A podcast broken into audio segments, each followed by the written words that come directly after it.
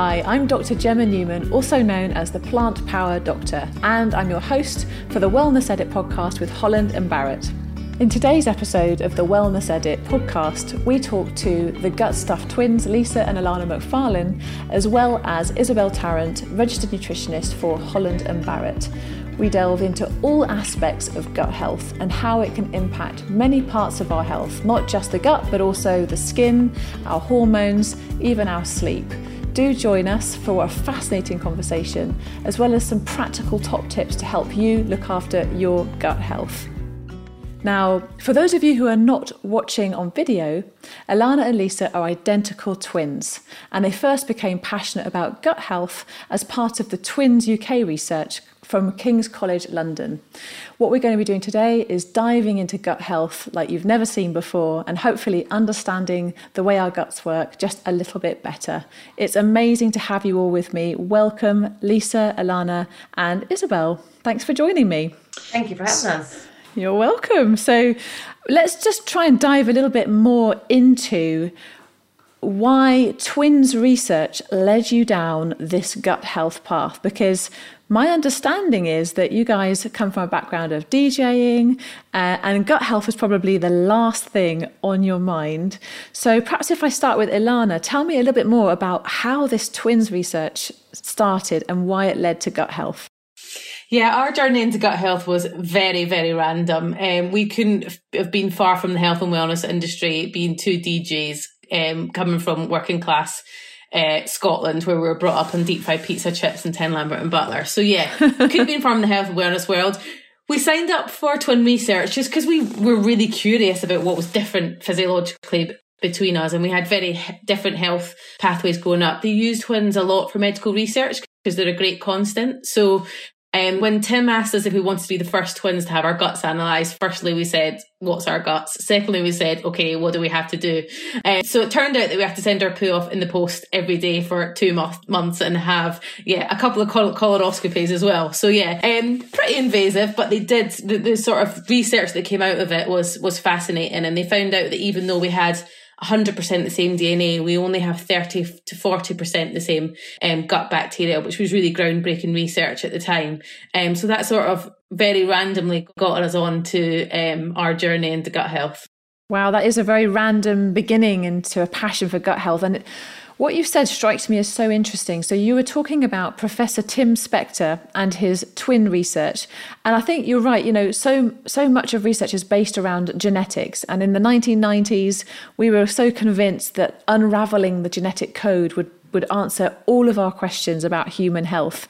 And then fast forward a few years, we began to realize actually there's an awful lot that we don't still know.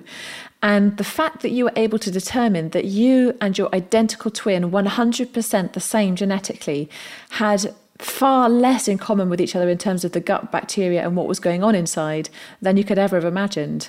What did you feel when you found out about that, Lisa? Um, well, first of all, we were kind of excited that there was something different between us because everyone, we've been compared for so long. And secondly, it kind of turned on its head everything that we sort of knew about nutrition. So, you know, our touch points to nutrition um, prior to that were the cabbage soup diet pre Magaluf 2005 and um, yeah, Dukan diets and all sorts of nonsense.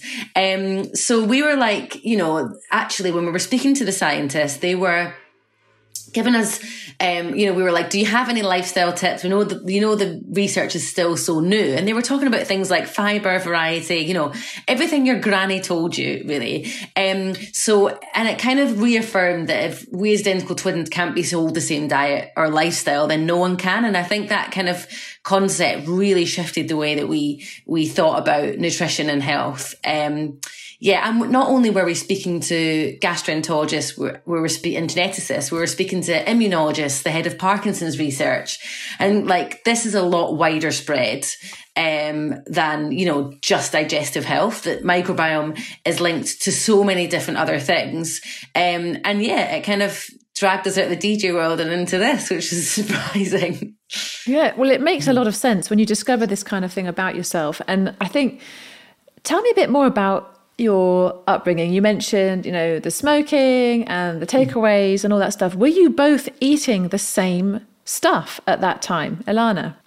Yeah, absolutely. You know, having the exact same thing to eat, you know, doing the same dance classes, um, being brought up in the same environment. And yeah, the the only thing that was really different between us that Tim Spector actually wrote about in his first book was that I had had more antibiotics growing up. Um, and they think that could be part of the reason why um, we had that shift in our in our microbiomes. Um, but Lisa, we actually went to unis in separate countries, um, which could also have something to play. But yeah, we are definitely growing up our our diet. You know, we hadn't we didn't know what an avocado was until we moved to London. Certainly.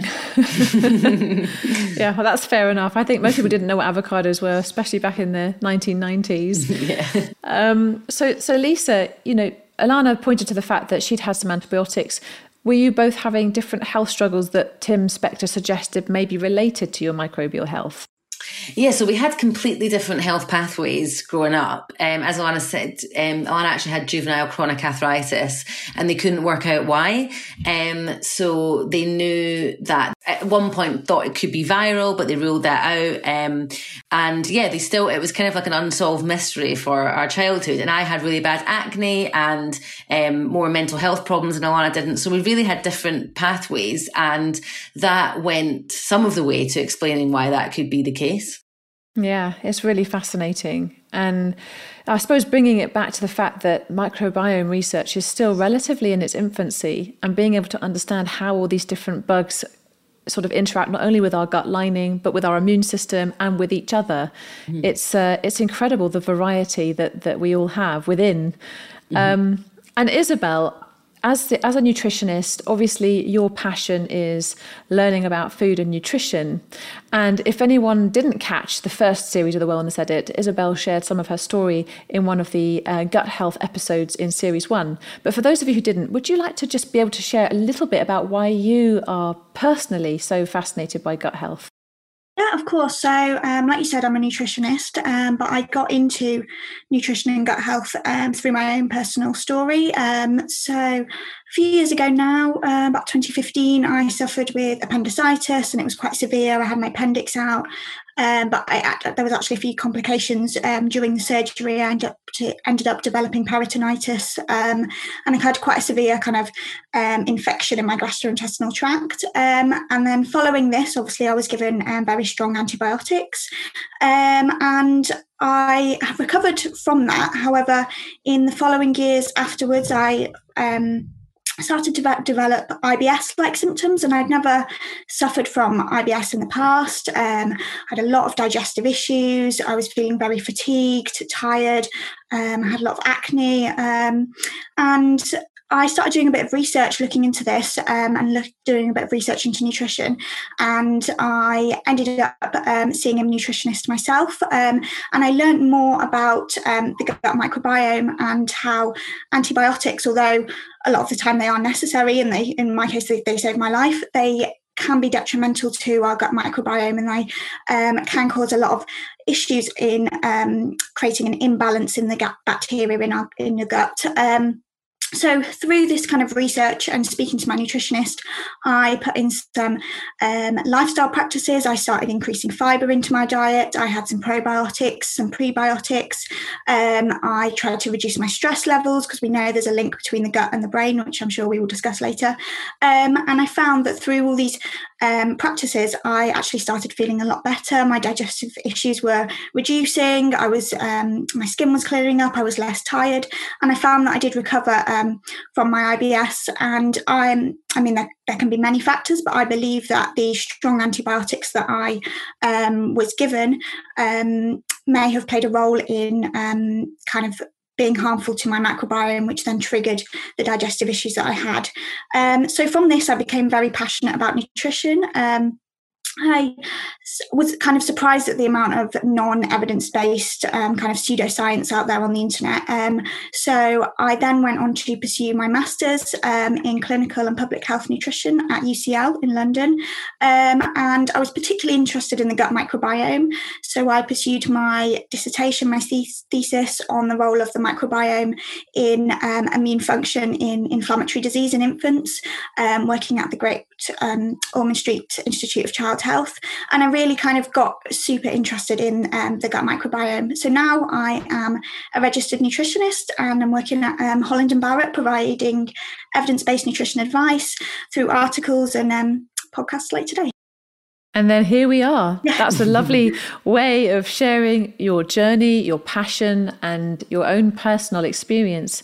And I think there's a really interesting connection there because you mentioned that you were researching um, immune conditions in children and how that related to the microbiome. And of course, Alana herself had a very interesting experience along those lines. So just love the synergy that's that's uh, in that in terms of the message that we're sharing today. Um, could you share a little bit more, Isabel, about how our gut health then can affect our immune system? Course. Um, so, I mean, our gut health is linked to um, several kind of nearly all aspects of our health, and um, particularly the immune system. Um, so, actually, um, about approximately 70% of our immune cells are in our gut. Um, and that means that there is a, a, strong link between our gut and our immune system. So we know that um, infants who are born via cesarean section compared to vaginal delivery um, tend to have an increased risk of um, immune um, modulated conditions such as eczema, um, asthma, um, and this is that's an example. For instance, the when you're born by cesarean section, you're not exposed to the vaginal microbes by passing through the vaginal birth canal, um, and therefore this can disrupt the colonization of our, the microbes in our gut. Um, and this disruption, um, um therefore, kind of can disrupt um, the development and the programming of the immune system early in life and increase the risk of immune modulated conditions. Um, so, and in, in, terms of inflammation in general, kind of when you have an imbalance in the bacteria in your gut, which is known as microbial dysbiosis, um, this can increase the intestinal permeability. Um, so that's the, the barrier in the intestine. It can kind of make it more permeable. So there's gaps in there, um, and our bacteria can kind of escape through the gaps, um, which is known as bacterial translocation. Um, and this um, can increase inflammation in the body. So you have the release of pro-inflammatory cytokines, and that can trigger all kind of inflammatory conditions and um, kind of exacerbate immune responses. Right. And so, for those of us who have had children by caesarean section or who have been born by caesarean section, it's an interesting piece of research. But luckily, I think we're all um, in agreement that there are many things that we can still do, you know, even in that scenario, to improve our gut health and to improve the way that our body and our gut can respond to the, the microbes within us. Um, would you be able to share a little bit, Lisa, about what you have learned speaking with experts such as Isabel and all of the other scientists and researchers that you have collaborated with about how our guts and our immune systems work together and what we can do right now to improve the way that they work? Yeah, so we um, actually, when we were writing our book, this was one of the chapters that um, you know, particularly during these times and in COVID, um, it's really important that we are, um, you know, sensitive and as Isabel said, like completely evidence based. But the way my grasp on it is that the gut bacteria are like little teachers to our immune cells.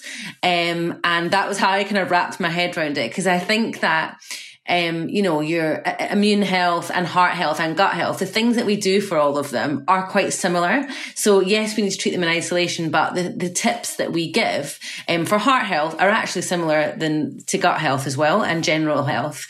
Um, and yeah, and I think the problem that we have with immune health is people want a solution. So they want a magic bullet, a quick fix. You know, is it vitamin D? Is it echinacea? And unfortunately, it's much more complex than that. And it's the same with inflammation. And yeah, I guess um, Isabel will speak to this better than I can, but people see it as a bad thing. Um, and oh, inflammation, you need to reduce inflammation. And actually, there's so much complexity there. It's really um, difficult. But you know, so what we talk about is, you know, flourishing that garden, feeding those microbes, um, and making them happy teachers so they can teach well. and being enough of them and keeping them happy. And that's kind of how my toddler non-scientific brain gets its head around it. well, I think it's important. So we go from talking about inflammatory cytokines to happy teachers, but it all makes sense. And I think that's that's how we get people to, you know, get more on board with eating foods and creating habits and lifestyle sort of um, ways of being that will improve their gut health. Um, I mean, Alana, what are your thoughts on this? How would you explain it to somebody if, if they wanted to know, like, what is the microbiome and what am I supposed to do about making it good? Like, how would you how would you go about explaining that?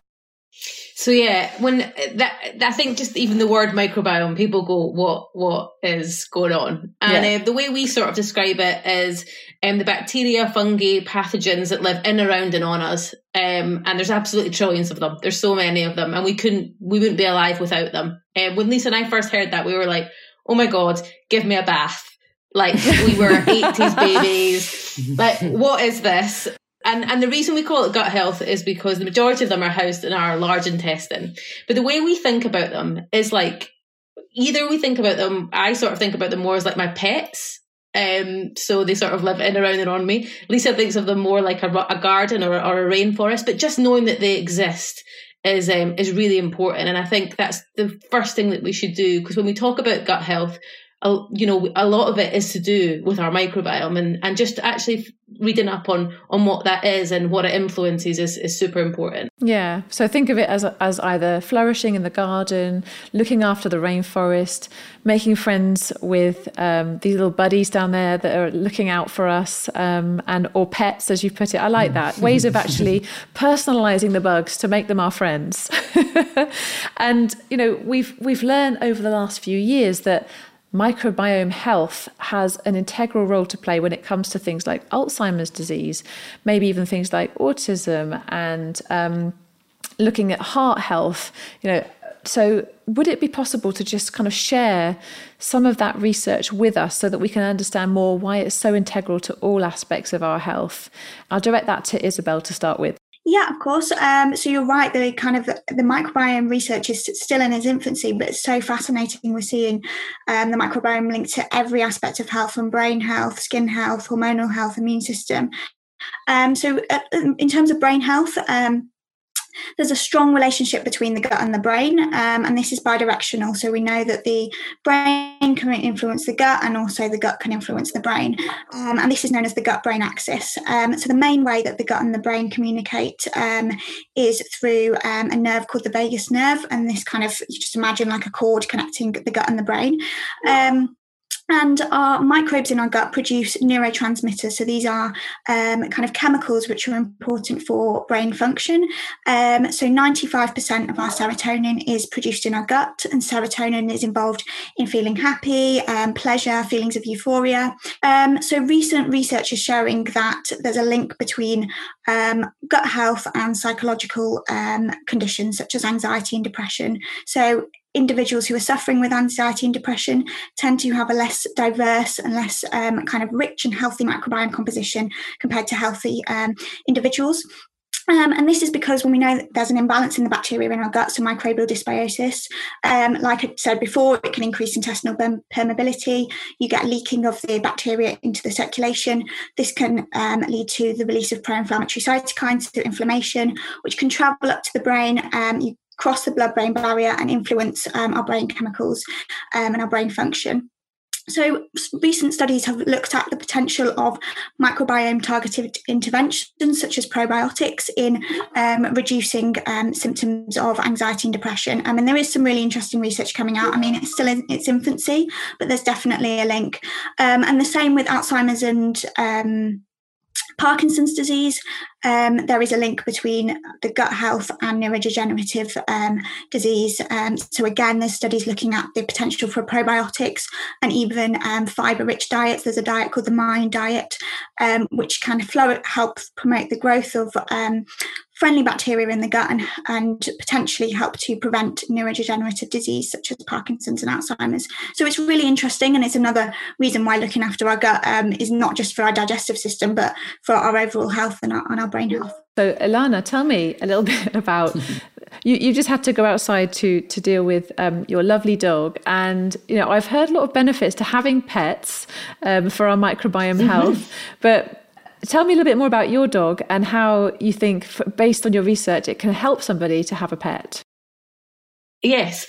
Um, so, yeah, we always say when we're, we're doing talks, you know, if your kids want a puppy, you need to get them one because it's good for their gut health.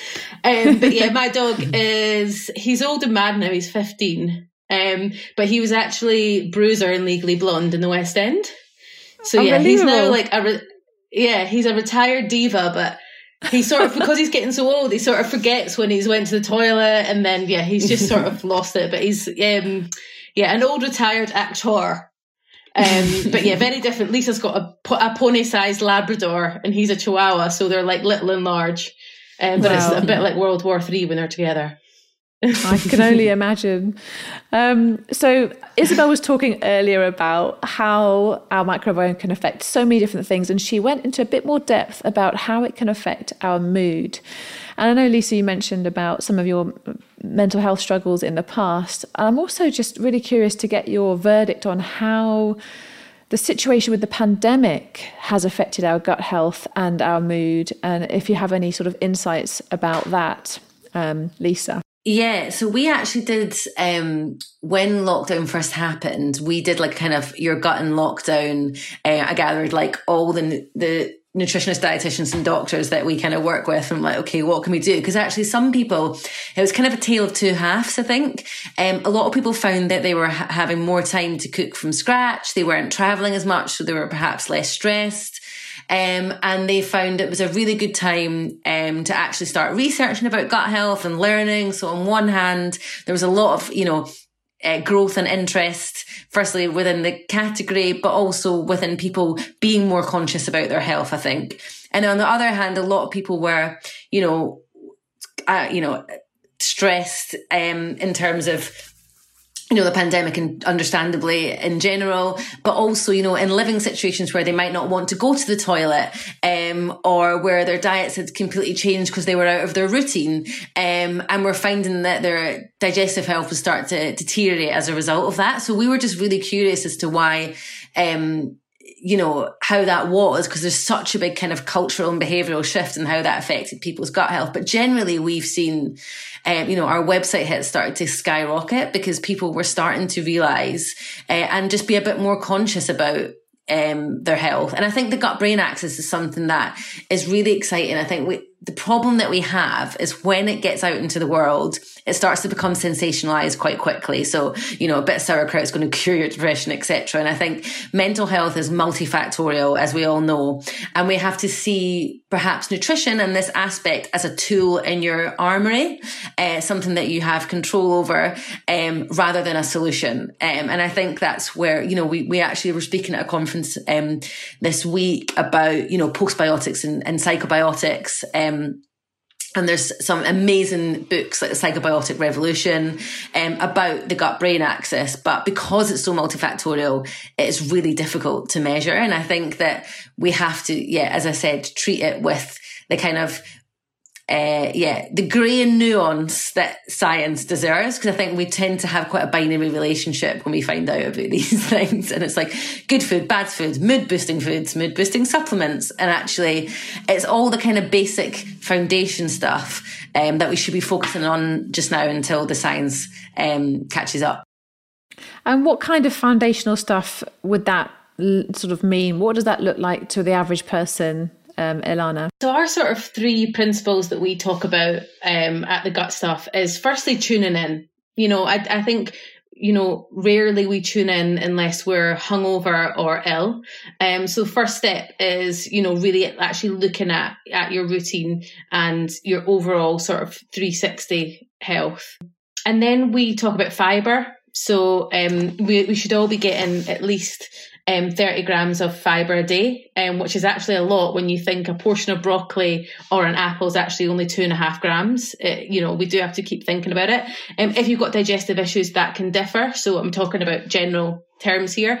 Also, not going from zero to hero. So if you only have two or three grams of fibre today, don't go to 30. Drink lots of water while you do it um, and variety. So I think, you know, we're all creatures of habit, aren't we? We all go into the supermarket and have, um, grab the same peppers, cucumber and tomatoes because um, we know what to do with them. But actually, um, what a thing that came out of the American Gut Project, which is actually the study that we took part in initially was the was the research behind having 30 different plant-based variety a week. Um, so 30 grams a day of fiber but 30 different plant-based variety a week. Um, and that include, include not just fruit and veg but nuts seeds legumes whole grains. Um, and we've got all the hacks. So you know different colors count red pepper yellow pepper green pepper orange pepper. You get four points for that even though it's all peppers. And um, you know same with things like apples. So i think you know really being a bit experimental with um with with food and, and variety really is key. Yeah that, that makes a lot of sense and it's a really practical tip. So 30 grams a day and if you don't know what that looks like just remember really aim for 30 different kinds of fruits or vegetables or nuts or seeds a week. Is that what your message is yeah, so the magic number is 30. So when we talk about fiber, we're aiming for 30 grams a day. We actually have a really good fiber table on our website, thegutstuff.com, where we list lots and lots of foods and how much fiber is actually in them. Uh, and because obviously with things like fruit and veg, you're not going to see the, the numerical grams of fiber on it because a lot of the time, hopefully you'll be buying it without plastic and, ju- and just on its own. So when we're talking about fiber, 30 grams a day, but when we're talking about variety, it's 30 a week. So that can get quite confusing, but actually the two coincide because mm-hmm. fruit and veg is obviously fiber and nuts. So yeah, just upping upping them both really, I think is is key. Yeah, and you know, it's an important point to make because I don't think people realize that the only sources of fiber in our diet are fruits, vegetables, whole grains and legumes and you know nuts and seeds but that's it. You don't get it from anywhere else. So as long as you're eating lots of those foods you're actually you know sorting out your fiber needs right there. Yeah and when we were first going through the research we were we were like what do you mean like cereal? You know we didn't even know that it was fruit like fruit and veg had fiber in it. So yeah um there there is a lot of different types of fiber. That's why plant if you think about plant-based um just eating more plants really and you'll be in the right direction. Uh, yeah um, but lisa tell us why why, in your opinion, is fibre so important for a healthy gut? Well, this is well, because our granddad Jim used to be like, all right, makes me go, makes me go, which it does. It does bulk your stool. And um, basically, we uh, are, we cannot digest fiber, but our gut bacteria can and they love it. So it is essentially the food for your gut bugs as well. So not only is it bulk its stool, you're essentially keeping your gut bugs happy. And that kind of double pronged thing, that I think that's why fiber is kind of, you know, it's kind of like the basis in the band that no one really knows the name of. Like, they're sort of there, but they're like the unsung hero of nutrition. And I think fiber, you know, ain't sexy, but it needs to um, make a comeback because it is so important. Um, and yeah, I think it's been lost in the kind of low carb protein hype and we need to bring it back 100% i could not agree more that's what i write about in my book as well the plant power doctor is all about the role of fiber and how important it is and how it affects all the different body systems mm. and you mentioned it's not sexy now I understand you've got a big campaign where people like they might have seen it at bus stops and places like that where um, it's called "How Do You Poo." Now that doesn't sound very sexy either. Um, do we, you know, do we actually need to look at our poo? What we're looking for? Like, what's this campaign all about? Well, it was kind of, you know, I guess like the poo taboo is kind of the the final one of the final taboos. You know, I think we're definitely there with periods. We're definitely getting there with sexual health. Um, and for some reason, after the age of five, and when we're not talking about puppies, it's something that we all don't really tune into. Um, and yeah, we kind of wanted to do it in a way that was quite fun, um, and kind of not in a way that was in any way diagnostic, but just for people to start to. Because if you go to your GP with a digestive issue as well, the first thing they'll say was when was the last time you pooed? And you're kind of like, oh, I don't know. It's like none of us ever really know that. Um, so I guess it's just a way of kind of opening up the conversation and getting people talking about their guts. Um, and also when we were actually still DJing, that was the question we got asked most in toilets. Like, I haven't been for a poo for three days. Is that normal? I'm like, um, I don't know what your normal is. Um, but yeah, and I think that it's actually as well something that can, you know, it, you know, it's a on one hand, it's a really funny conversation if people like it, but on the other hand, you know, we work a lot, um, you know, with bowel disease research and bowel cancer charities, and you know, like it is the first port of call for people. That's what they kind of always the Trojan horse for like, please just check your poo. And nobody really knows what's a good poo and what's bad poo because it is so individualized. So you have to empower people to figure out and tune in for themselves. So yeah, we love and yeah, we love poo chat. Now that everyone in toilets at gigs asks us, it's a good icebreaker. well, I mean, I'm I'm quite used to poo chat in my work and my line of yeah. work, and mm-hmm. um, I think you're really uh, accurate when you say people have no idea what's going on down there. You know, I asked them about their their stool habits, and uh, they can't remember when they last did a poo. Uh, mm-hmm. They don't know what their poo looks like. They will come in uh, concerned if they see blood in their poo. Mm-hmm. But sometimes they don't know that black poo is bad, or that at least it's something that we need to investigate and understand mm-hmm. if there's a cause. Um, and of course, the shapes and sizes of our poo as well, and how that can actually, you know, have a role to play in our health. Uh, Alana, have you got anything to add about the "How Do You Poo" campaign and, and what people should actually, why people should be looking, like what what what they should be worried about? Yeah, I think as well the the main sort of, of as Lisa said, the main um, like purpose of the ad was to grab people's attention so that people learned more about gut health.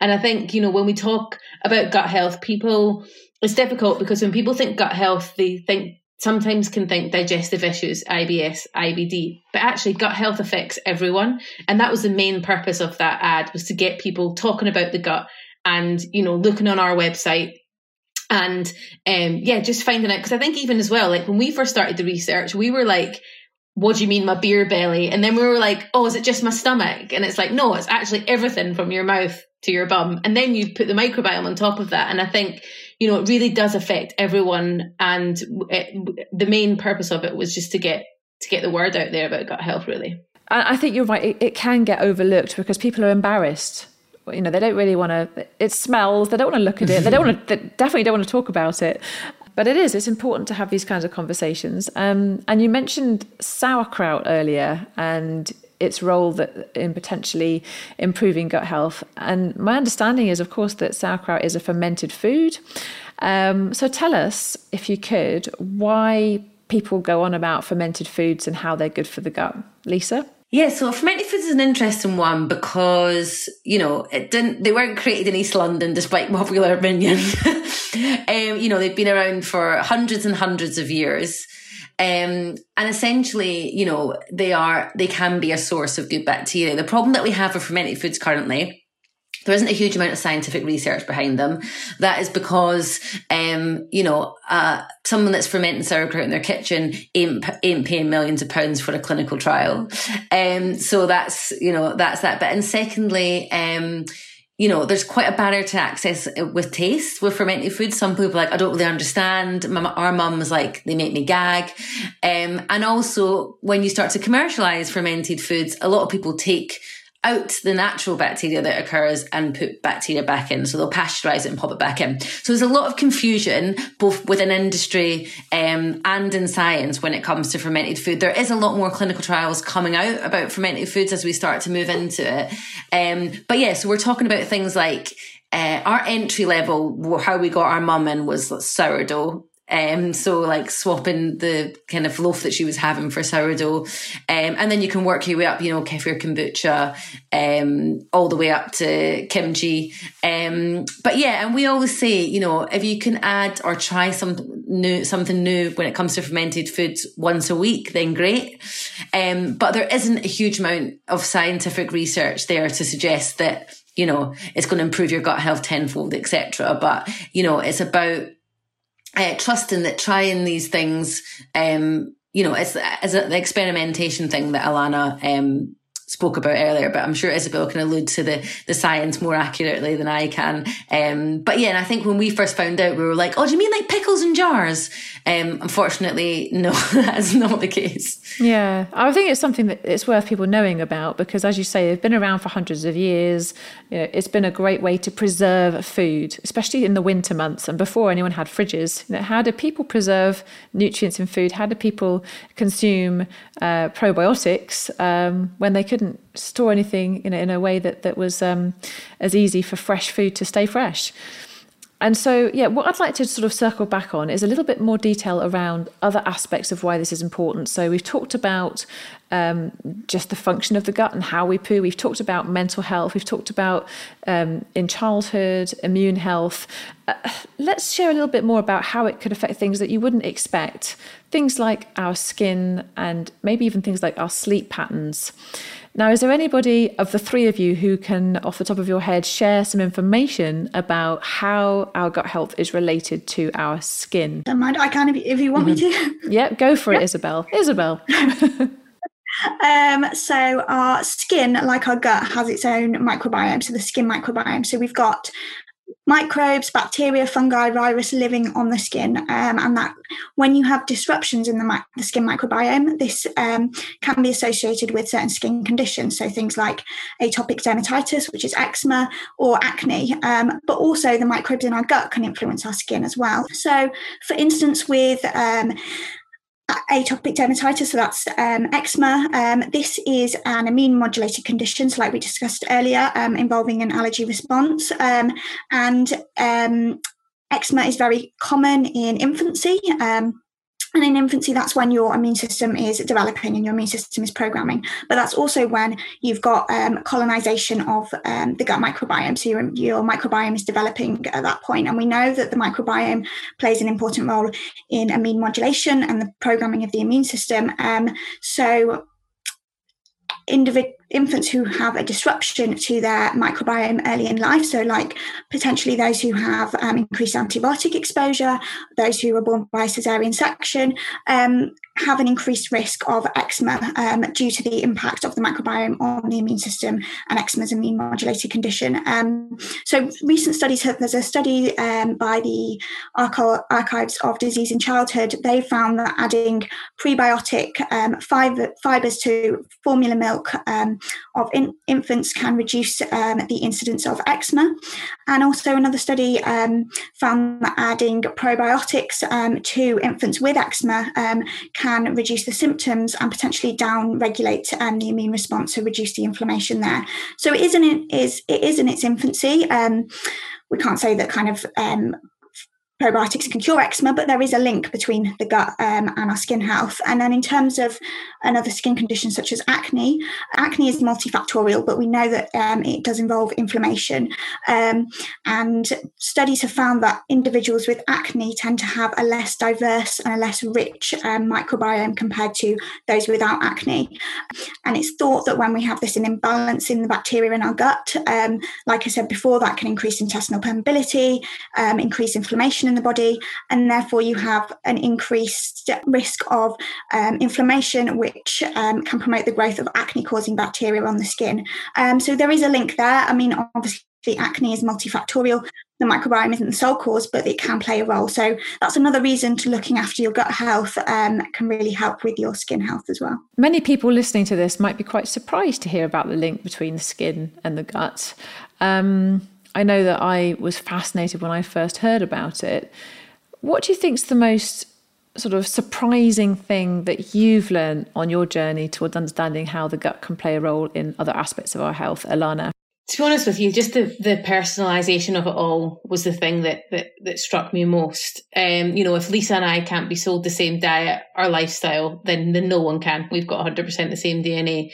Um, yeah. And then just the links to, you know, overall health, I think just blew our minds. And as the research keeps coming out, that will only keep snowballing.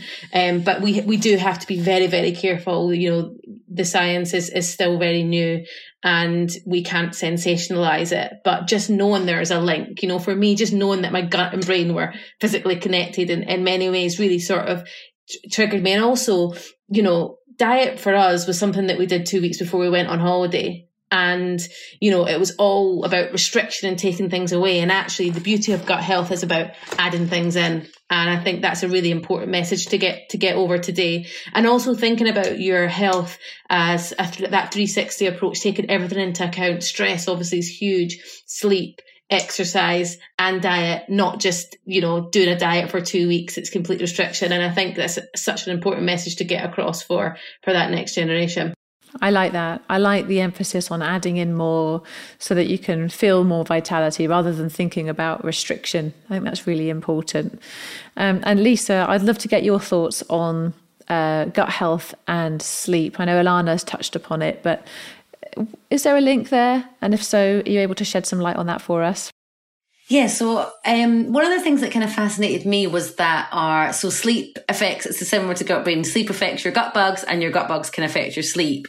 But your gut bugs actually work in a circadian rhythm as well. So some of them are on the night shift. I imagine them coming out at night with a little, a little broom. And people that night shift workers, um, uh, ask us a lot about gut health because they find that you know their routines out they're working out out of kilter with the rest of the world and uh, you know sunshine and vitamin d etc um, but yeah and that's something that actually um, surprised us about. It wasn't just necessarily about uh, what you eat, but also how you eat, and equally all the other aspects of your your life as well, like sleep hygiene. And I think that's something that Alana and I, obviously, as DJs, had anecdotally for us, uh, you know, we were on, on stage at four in the morning and then we would sleep for three hours and get on a flight and go wherever else. And I think now, actually, what the pandemic has um, gifted us is you know, being able to get into a routine. And I anecdotally have certainly seen a dis- difference. Um, just being able to, I now like go to my bed at nine o'clock and get up at 5.30. So yeah,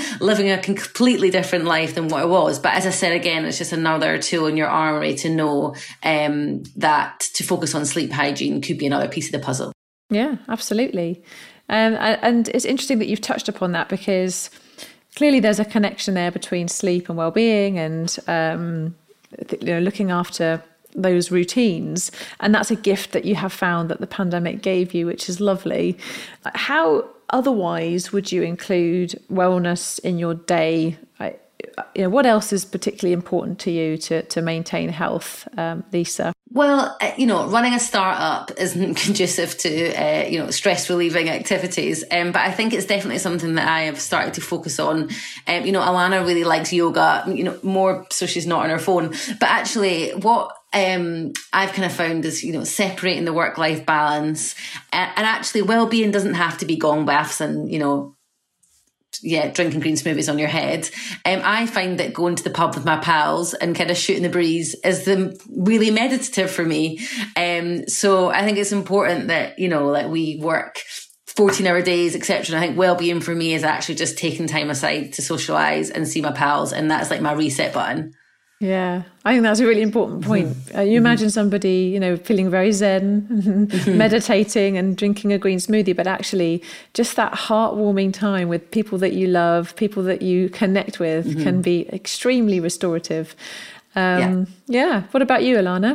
Yeah, I think for me, um, you know, just shifting the way that I think about exercise as well. You know, I was very much getting down to a boutique gym in London, hammering a HIIT class for 45 minutes and, you know, thinking that, that that was exercise for me. But I actually moved out to the country um, just before lockdown, actually, and just going a walk and moving and being out in nature. And we haven't really touched upon, you know, what that can do for your microbiome as well. But just getting out in nature and, you know, I think working from home has different stresses on us all. And we actually just did a big um, survey with the gut stuff of people's challenges working from home. And, you know, a lot of people are really, really struggling. And this new hybrid way of working will be something that is going to be probably permanent for a lot of people even if only part time moving forward. And we really need to start thinking about what our days days look like and um, just getting out in nature, you know, obviously we're on Zoom just now, but it, it, takes up a lot of energy being on Zoom all day. So we've we've started doing things like you know doing calls while we're on walks, doing one to ones when we're on walks, and and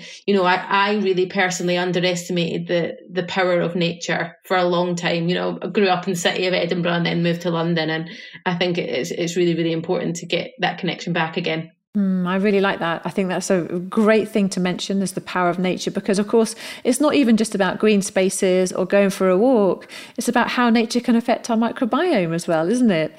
You know, there's so much research now arising about how you can breathe your microbiome and how different uh, natural settings have an impact on our own microbiome. Isabel, would you be able to touch on? What that's all about, like how our environment can impact our microbiome, because it's not just food that impacts our microbiome, is it? Yeah, of course, right. Um, so it is a really interesting um, area, and it's kind of um, new research is coming out that, be it, particularly being out in nature, um, that can influence our microbiome. So exposing yourself to um, kind of um, soil and dirt, I think that was previously thought as uh, kind of dirty and unhygienic, but actually we know kind of um, particularly kind of young children who have um, been more around um, kind of dirt, those who grow up on a farm, those who grow up with pets, um, they tend to have a much more healthy and rich and diverse microbiome, and that's because they're exposed um, to loads of different microbes. Um, so, I mean, practical tips I would say is getting out in nature if you can. Um, maybe go hiking with a friend, um, go on a nice um, nature walk at the weekend. The weather's super nice at the moment, or even if you can, just get to um, go to your local park um, on your lunch break. Um, just getting out, we know that that can reduce our stress levels and our cortisol levels, but also um, kind of being around the dirt and the the microbes in nature is really important for our gut health. Yeah, I agree, and I think reflecting on the pandemic I think it's going to be a difficult time for people because they're going to be so used to putting on antibac and washing their hands all the time and trying to avoid situations where they're exposed to bacteria and pathogens. And actually, Washing your hands with soap and water is just as effective as washing your hands with an antibacterial soap. So you don't need an antibacterial within your soap. You can just wash your hands with normal soap. Um, and being outside is also important because it can reduce viral transmission anyway. And of course, you've got those other beneficial microbes outdoors, which can be really, really helpful.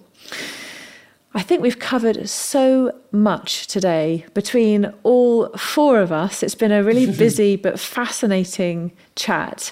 I would love to just end on just some really final practical tips that people can take away.